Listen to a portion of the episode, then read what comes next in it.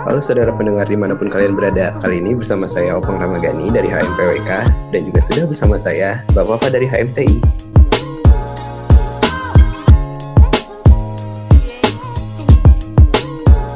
Halo teman-teman, sebelumnya uh, aku Fafa, Hmm. udah dikenalin sama Opang tadi dari HMTI UNS. Gimana mbak kabarnya mbak? Alhamdulillah baik, sehat-sehat aja. Gimana kalau Opang sendiri kabarnya? Aku juga Alhamdulillah sehat. Ya semoga teman-teman juga kabarnya sehat-sehat aja ya. Ya hati-hati teman-teman. Keep social distancing sama ini ya, Sama. Tetap pakai masker. nah Itu ya ngikutin protokol kesehatan yang ada. Ya. Betul. Dan gimana juga kabar kosannya yang udah ditinggal berbulan-bulan? Parah. Udah nggak bosan ini. Kan udah keluar karena emang udah lama banget nggak ditinggalin dan kabarnya kita kan juga bakal online Hmm. lama banget nih. Akhirnya cabut deh. Ya, semoga kosan yang ditinggal tetap aman dan gak jadi tempat budidaya jamur enoki ya. Iya. Siap, semoga ya. Amin. Nah, ini kan kita udah dari pertengahan Maret kalau nggak salah nih kuliah online ya. Iya. Gimana sih rasanya pas pertama kali surat edaran rektor turun buat yang dua minggu pertama tuh? Uh, kuliah online. Hmm. Gimana ya? Rasanya pertama tuh kaget sih awalnya. Hmm. Kaget. Takut juga karena emang itu surat edarannya kan turun waktu uh, pandeminya baru mulai nyebar di Iya Indonesia pas kan. Indonesia panik-paniknya gitu ya. waktu rame-ramenya Mm-mm. banget kan terus tiba-tiba. Terus tiba-tiba juga ada surat edaran kalau um, kuliah secara online. Terus kita sebagai mahasiswa kan pasti mikirnya ah ada apa nih? Ada kejadian apa nih? Seri- seserius ini ya? Pandemi. Itu sih yang bikin kaget sama takut. Tapi juga ada sisi nggak memungkiri ya ada sisi senangnya juga sih. Seneng gimana? itu kita pemberitahuannya kuliahnya libur dua minggu Jadi, buat aku yang udah masuk ke semester tua maksudnya semester 6 nih Hmm. kan ya aku kayak uh, ke depannya kan bakal di semester ini tuh sebenarnya bakal banyak banget kegiatan lapangan Hmm. jadi banyak survei sampai terus aku mikirnya tuh oh ya udah dua minggu istirahat dulu sebelum berat-berat Oh. Tapi ternyata ternyata sampai selama ini Iya, itu juga kita juga dulu mikirnya pas surat edaran rektor turun tuh kayak kalau zaman sekolah mah sekolah dipakai buat ujian SBM. Dikira libur, tulisannya belajar di rumah padahal libur kan. Tapi ternyata kuliah mah enggak ya. Malah tugas ya numpuk. tetap aja tugasnya turun banyak Nah, terus kalau ini kan berarti udah sekitar tiga bulan lebih ya kuliah online. iya. Nah, itu gimana rasanya kalau udah berlangsung berbulan-bulan tuh? aduh pastinya buat orang yang suka keluar suka aktif di luar kegiatan ya gitu pastinya yang nomor satu sih bosen. Jelas. dan terus jenuh. Lama-lama juga rasanya kayak frustasi gitu loh. Di rumah terus gitu-gitu terus kegiatannya. Aduh bosen pengen ketemu sama teman atau keluar hangout apa pun itulah yang bisa di luar rumah yang berkegiatan sama orang-orang Hmm. terus juga ada satu sih Apa tuh? kangen Aduh, kangen, kangen. kangen apa nih kangen pengen kangen tuh kangen pengen kayak pengen kuliah lagi secara Oh. offline kangen suasana ke kelas gitu Oh, terus iya. Rapat suasana main sama teman kalau di industri sendiri tuh biasanya ya Hmm. kalau kuliah terus nunggu kelas selanjutnya tuh anak-anak tuh pada kumpul di komunal industri tuh Hmm. kayak ada ngumpul di sana terus ngobrol-ngobrol atau pesen GoFood terus juga ada yang di WS Hmm. mereka ngerjain tugas atau apa pun itu tiduran goleran di situ. Emang iya, hal-hal luar. kalau di PWK ada nggak sih kayak tempat-tempat kayak gitu yang mungkin memorable banget jadi sampai pengen ah kangen tempat itu Ya, kalau di kalau anak PWK tuh biasanya sebelum kelas kalau ada jeda kelas gitu-gitu ya paling deket ya ke Warjau gitu kan. Aku kadang nunggu oh itu dosennya kelihatan tuh baru lewat baru kita selesai makan baru naik itu biasanya kayak gitu. iya yang kayak gitu kayak gitu tuh itu paling bikin kangen sih kalau di rumah sih Hmm, Suasananya tuh beda banget ya kuliah online sama offline tuh. iya beda banget di rumah kayak cuman sendirian Mm-mm. terus rame-rame lihat orang jalan lihat orang banyak orang yang bisa dilihat gitu loh Hmm, kalau di rumah Itu itu terus. iya Iya. Kalau buat selama kuliah online kayak gini, metode-metode yang sering dipakai tuh buat pembelajarannya pakai apa aja sih kalau di industri, Mbak? kalau di industri em, pembelajarannya metodenya tuh medianya ya. Hmm, medianya pakai video konferensi hmm, Eh, yang paling, paling sering dipakai di industri itu dosen industri itu pakai Zoom pakai Webex hmm. sama Classroom ada juga sih yang pakai media WhatsApp tapi udah udah Google Classroom. Biasanya WhatsApp cuman buat Oh, diskusi-diskusi iya, gitu doang. Sama sih di PWK juga rata-rata kayak gitu pakai Google Meet sama Zoom. Terus ada juga yang manfaatin Classroom buat share materi terus feedback juga lewat situ. Sama WA Hmm. diskusi juga ada kan.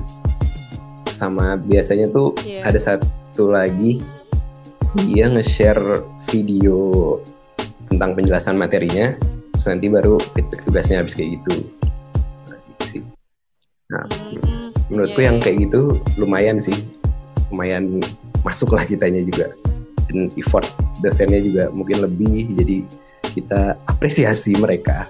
Yeay, tepuk tangan. nah kalau dari industri yang menarik yang kayak gimana mbak? Um, um, Yang- yang menarik dari kuliah online sama metode yang lumayan bagus buat pembelajaran kuliah online Hmm, apa ya? Menurut aku sih semuanya rata-rata sama sih. Cuman ini ada menurut aku dosen yang paling effort tuh ada dosen yang uh, beliau punya channel Oh. YouTube kan. Terus nanti beliau ini bukan video Hmm. beliau jelasin tapi video sama beliaunya jelasin PPT-nya gitu. Itu aku sih selain ini sih selain yang melaks- melaksanakan kuliah secara langsung. kalau kuliah kelas online kayak gitu teman-teman jadi lebih aktif atau makin pasif sih mbak Kalau kuliah online uh, pasif Hmm. nggak juga sih, cuman kalau aktif ya uh, gimana ya? Gimana? Banyak teman-teman yang suka jawab dosen gitu, suka kalau ditanya juga banyak yang langsung jawab. Tapi ada dos ada yang waktu mungkin waktu capek kali ya, kayak harus dipaksa dosen Iya. dulu. Siapa nih? Siapa nih? gitu. Terus ada juga yang cuman diam aja selama kuliah kayak aku banyak baik kayak gitu yang penting nggak dipanggil kalau di PWK sih alhamdulillah aktif sih aktif semua. Waduh aktif aktif gimana menjawab tuh salam. Kalau dosennya sudah selesai gitu ya? Pasti rame kalau kayak gitu. Iya pak. Terima kasih. Tapi ya nah, tapi ya kalau aktif kayak tadi gitu mungkin ya kayak orang yang dulu selama kuliah offline juga mereka emang aktif ya pasti selama kuliah online ini mereka tidak akan mengendurkan keaktifannya Eh, siap betul sih. Eh, terima kasih ya buat teman-teman yang selalu karena dosen. mereka selalu Ya, menjawab pertanyaan dari dosen-dosen. Alhamdulillah kita terselamatkan. Kita terselamatkan. Nah, terus kalau kuliah online kayak gini ngaruh banget nggak sih mbak ke perkuliahan gitu? Oh, kegiatan Hmm. sehari-hari gitu ya kalau ngomongin pengaruh kuliah online terhadap kegiatan tuh jelas banget ya banyak kegiatan yang jadi kepengaruh karena kuliah online Hmm. ini karena kan kita dari kecil tuh udah terbiasa kuliah ah, apa kuliah sekolah Hmm, secara muka langsung gitu ya. hmm, datang ke sekolah, masuk ke kelas, datang ke kampus kayak gitu dari kita kecil, dari orang tua, dari Mm-mm. kakek nenek. Terus waktu pandemi COVID-19 ini datang, langsung ada kebijakan buat kuliah secara Mm. online. Nah, di situ tuh jadi bingung gitu loh. Maksudnya di sini kita kuliah online, tapi kita kan belum tahu peraturan-peraturan yang bakal ada, terus sistemnya bagaimana. Itu tuh bener-bener kaget. Nah, terus secara nggak langsung mempengaruhi sama kegiatan kuliah Hmm. ini tadi. Kayak misalnya kalau di praktikum di industri, kan di industri itu ada praktikum namanya praktikum perencanaan teknik Hmm. industri Iya. PPTI dari 1 sampai PPTI 4. Nah, di PPTI 2 ini kita tuh yang beneran harus praktek ke lapangan, ke bengkel ah, bukan bengkel sih. Ke ke lapangan itu tadi kayak misalnya contohnya kita belajar ngelas, Oh, belajar kita belajar ngelas, kita belajar motong besi pakai Eh. gerinda, terus belajar uh, milling, turning, apa pun itu yang berhubungan sama permesinan atau workbench kayak gitu kan harus dilakukan untuk tahu untuk jadi bisa tuh kan harus dilakukan secara Kan- langsung nih. Nah, karena kuliah online itu tuh kita jadi nggak bisa kan, jadi bingung bagaimana harus ngelakuin hal tersebut tadi. kan di rumah juga nggak mungkin kayak gitu alat-alatnya juga kan nggak punya. Makanya karena di rumah masing-masing juga nggak bisa afford alat yang kayak kayak gitu permesinan gede juga, terus nggak setiap orang juga bisa. Terus karena di rumah juga nggak ada pengawasan dari Mm-mm. asisten kan, takut kenapa-kenapa gitu. Terus itu jadinya ditunda apa gimana? Jadi ini kita usahain sebisanya ya.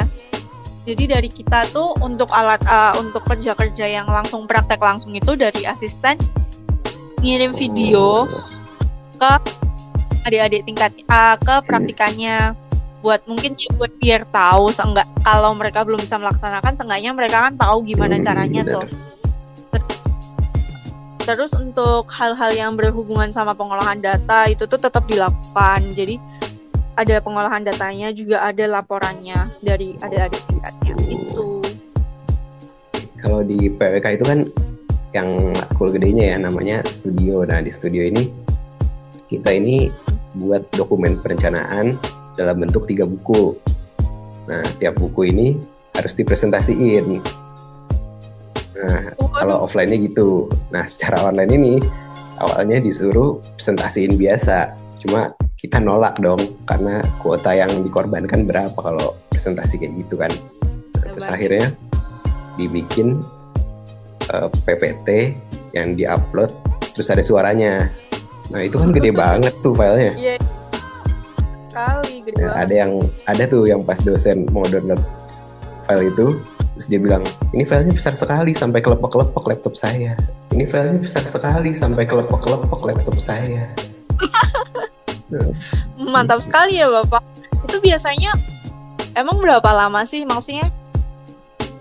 Bisa selama apa buat presentasi hal-hal kayak gitu kalau PWK? ini ya kalau studio ini kan matkul 4 SKS nah itu cuma sat- sat- satu hari emang full buat studio biasanya Oh iya iya iya. iya.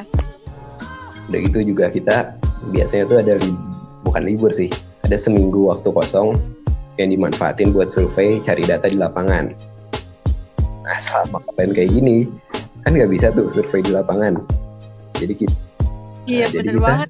buat nandain sarana prasarana apa aja yang ada di wilayah itu pakai Google Street View Wow, Hmm. mantap sekali. Mantap. Susah banget. ya gitu kendalanya kayak gitu sih kalau dari studio di PWK kayak gitu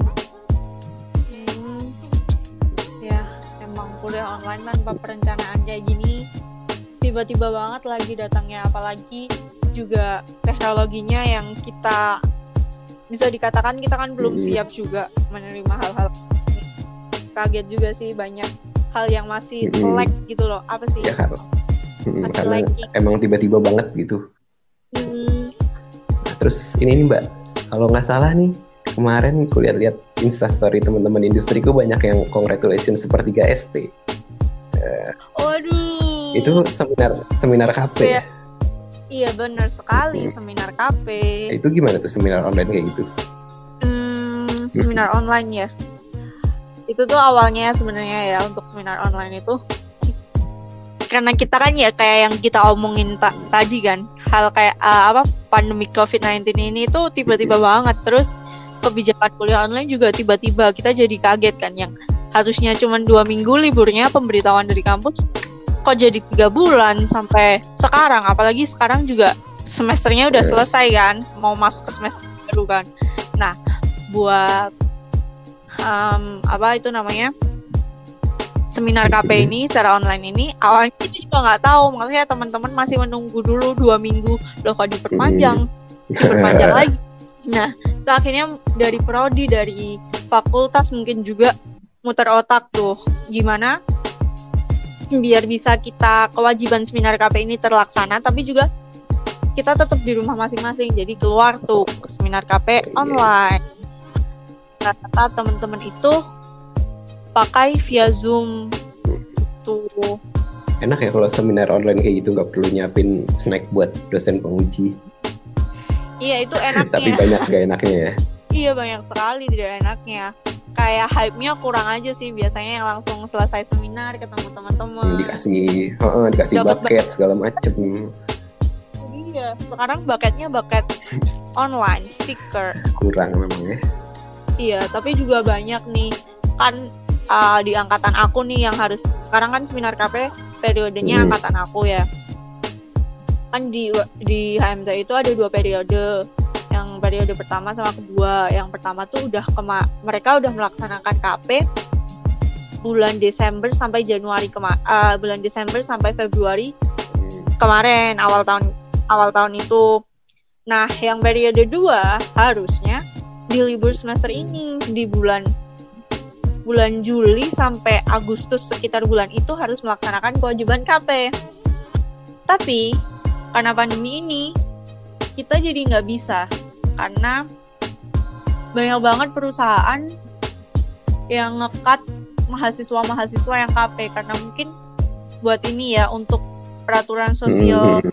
distancing eh Ya, distancing. nggak Sih. nggak semua orang bisa bebas masuk ke perusahaan gitu Nah. ya mbak ya.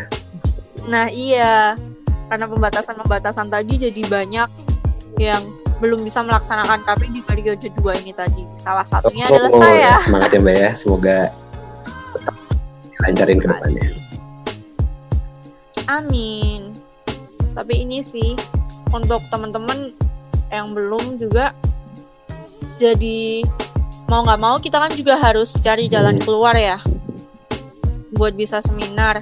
Jadi banyak uh, waktu kita tanya ke dosen, dosen juga mul- uh, mulai memikirkan gimana caranya biar anak-anak ini bisa seminar atau mungkin tugas pengganti seminar ini. Nah, jadi banyak dosen yang menawarkan untuk membantu proyek dosen biar bisa menggantikan kewajiban seminar KPI. Tuh, jadi diganti ke bantu proyek dosen gitu ya mbak ya.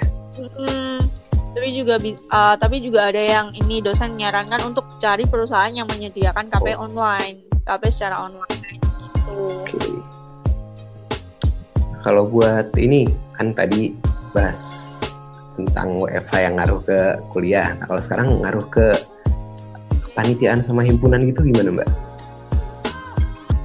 Waduh, jelas banget setuju kan Iyalah. pastinya.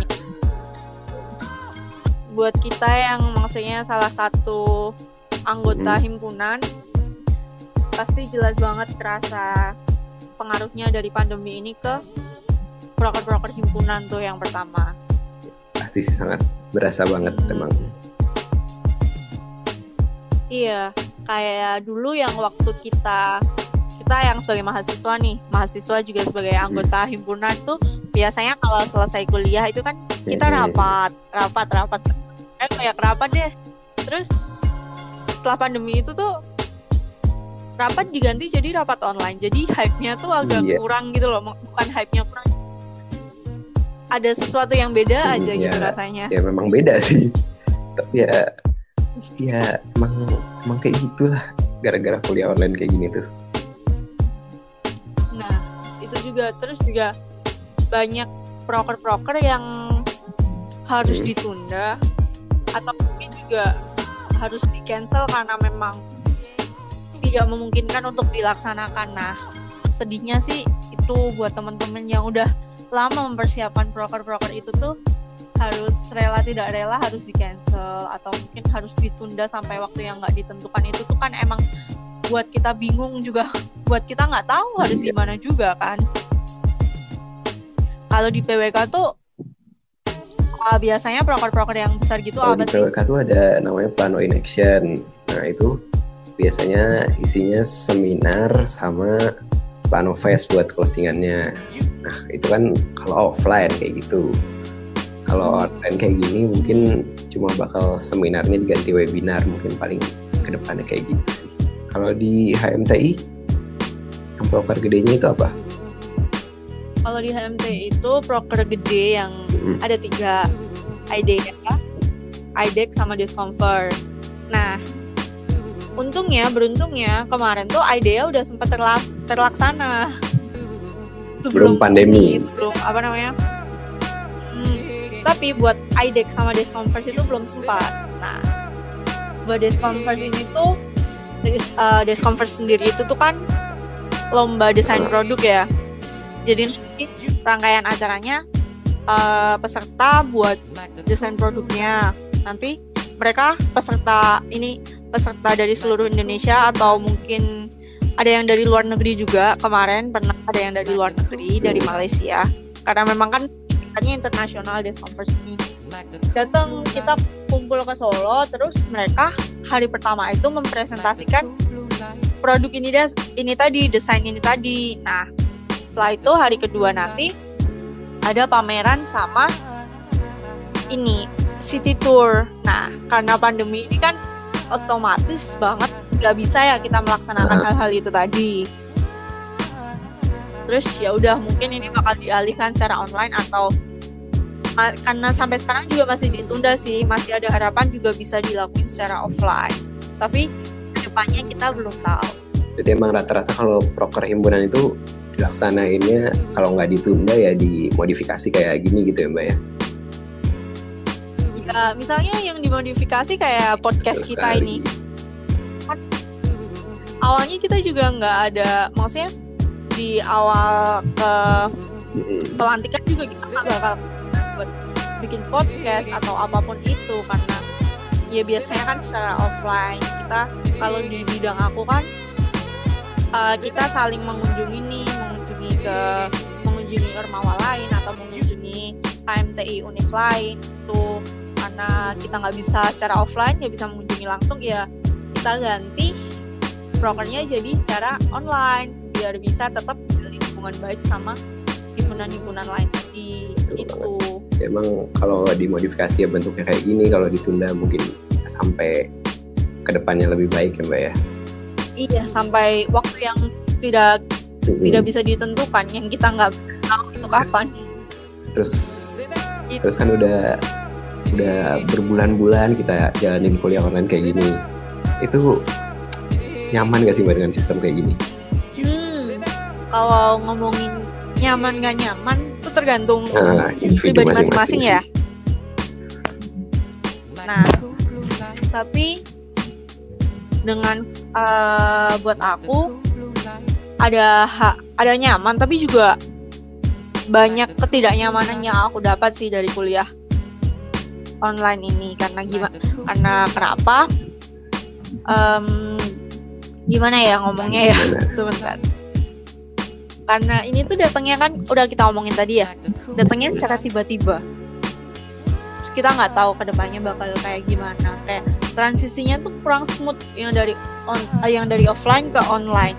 Terus kita dipaksa buat mengandalkan media laptop sama uh, jaringan internet buat bisa buat bisa mengikuti perkuliahan yang dikasih sama dosen. Buat bisa mengerjakan tugas-tugas atau ujian yang dikasih sama dosen. Sedangkan uh, dari masing-masing rumah itu kan koneksi internetnya kita belum tahu ya Ya, beda-beda tentu. gitu kan. Maksudnya, nah bener sekali. Jaringannya kan enggak selalu sama antar rumah. Ada yang harus cari tempat tinggi biar bisa bagus koneksinya harus berpindah-pindah tempat. Itu tuh yang aku sesalkan sih buat kasihan sama teman-teman yang susah cari sinyal itu tadi. Itu yang kurang nyamannya di situ. Mungkin. Terus juga terus juga butuh apa namanya paket internet yang buat kuliah nih selama sebulan yang nggak sedikit kan? Banyak banget hal-hal yang harus adaptasi. Kita beradaptasi dengan hal-hal baru. Sama harusnya ada kebijakan yang ngatur jelas tentang kuliah online kayak gini gitu ya mbak ya? Tentang jam Nah. jam kuliah online harus berapa maksimalnya kayak gitu kan. Biar nggak banyak yang kebuang gitu waktu sama kuotanya terutama. Bener banget. Terus kan karena memang kadang mungkin ya maksud dosen bagus ya ngasih kita ilmu ngasih kita materi. Tapi tuh buat di satu sisi tuh kita jadi nggak tahu karena nggak ada peraturan yang tegas nggak ada peraturan yang jelas. Kayak kesannya tuh kadang eh sekenanya gitu loh ngasih Iya. jadwalnya. Gitu sih. Cuman ya bagus cuman kadang capek Iya, di mahasiswa betul. aja. Mungkin revisinya ke depannya em, lebih dipertegas aja peraturannya sih. Terus juga lebih disebarkan merata ke seluruh UNS biar semuanya bisa tahu terus kan kemarin kita sempat dapat 10 giga eh pulsa 50.000 ribu. Nah itu 10 giga? pulsa pulsa 50.000 ribu. Pulsa. Itu bermanfaat dong ya. Nah, itu awalnya gimana ya? Awalnya kan kita dapat informasi. Kalau kita bakal dapat kuota 10 Ih, senang kali waktu itu. Tapi Iya bener seneng banget dong. 10 giga buat kuliah. Juga nggak sedikit. Tapi kok tiba-tiba yang datang yang sampai di kita pulsa 50 ribu. Kaget awalnya kaget. Sebenarnya mengapresiasi UNS terima kasih. Buat pihak UNS buat pulsa yang udah dikasih ke kita. Yang disesalkan itu informasi yang diberikan sama hal yang terjadi bener. beda. Jadi kita buat kita tiba-tiba dikasih pulsa ya kaget sebenarnya. Karena memang pulsa ini kan ya eh, jadi sekarang tuh jadi modal utama kita buat Iya. kelas kan buat kegiatan perkuliahan kan. Terus karena juga semua mahasiswa nggak semua mahasiswa juga punya wifi di rumahnya. Jadi kuota itu benar-benar suatu hal yang penting banget buat mahasiswa saat ini tapi dengan kuota 50.000 eh dengan pulsa 50.000 saya aku rasa masih agak sedikit banyak kurang sih buat kita jujur Iya sih benar banget. Karena ini ya apa? Dengan bayar UKT yang berjuta-juta tidak sebanding dengan Iya. subsidi pulsa 50.000 ribu. Bukan tidak sebanding ya mungkin karena kita nggak tahu transparansi keuangannya kayak gimana. Jadinya kita nganggapnya nggak sebanding gitu sih. Nah, betul banget. Nih, kemarin juga yang kuota itu kan di eh, kampus ngomongnya dikirim per Hmm. bulan kan. Terus ketiga di bulan Nggak ini dapet. eh, awal bulan aku tuh udah nunggu loh pulsa kuotanya kok eh pulsanya kok nggak datang datang. Terus aku tanya teman-teman karena mereka ternyata juga nggak dapet. Nah, ini tuh yang agak di gimana ya? Yang agak di yang agak mengecewakan dari kampus. Nggak ada trans yang pertama yang dibilang sama kamu tadi nggak ada transparansi data, sama yang kedua nggak ada pemberitahuan secara jelas kebijakan-kebijakan dari kampus tuh tidak diberitahukan secara jelas. Jadi banyak mahasiswa yang kurang tahu, yang nggak tahu, yang ketinggalan informasi itu. Padahal kan ya bulan ini sebenarnya kita uh, di fakultas eh di prodi aku tuh masih ujian. Ya tugas jadi kaget aja kok nggak ada kuot eh nggak ada pulsa masuk ya. Eh, sama sih mungkin. Ya mungkin. Terus untuk UKT juga kayak gitu. Sebenarnya kalau dari aku di prodi aku nih diajarin kalau memang ada biaya-biaya yang biaya fixed cost sama variable cost. Itu emang biaya yang harusnya dibayarkan. Misalnya nih kalau di kampus kan pasti kita harus bayar biaya listrik. Gaji karyawan kan. Itu wajib banget dibayar. Nah kalau variable cost itu biaya yang bisa berubah-berubah. Di sini waktu kita kuliah secara online kan kita juga nggak pakai uh, fasilitas-fasilitas kampus nih jika kan aku buat kita yang nggak tahu apa-apa kan mikirnya pasti oh pasti biayanya bisa kurang hmm. banget lah ya soalnya kita juga tapi kenapa masih harus bayar full UKT? Aku nggak kita nggak menuntut untuk menghilangkan pembayaran UKT nih ya, tapi seenggaknya ada pemotongan UKT gitu loh. Dan juga uh, mohon mohon diberitahukan bagaimana transparansi anggaran kampus. Biar kita juga nggak negatif thinking terus sama kampus. Itu yang keringanan UKT tadi seharusnya emang langsung bentuknya potongan gitu ya nggak usah pakai pengajuan segala macam. Kalau gitu mah sama yang kemarin-kemarin bedanya apa ya? Nah bisa jadi kayak gitu juga. Cuman yang paling penting di sini sebenarnya ada transparansi supaya kita ya. tahu dana kita ngalirnya ke mana gitu iya karena memang kalau nggak tahu kan ya itu tadi banyak banyak pikiran-pikiran jelek yang dari kita ke kampus. Buat apa sih uangnya uang sebanyak itu? Gitu loh.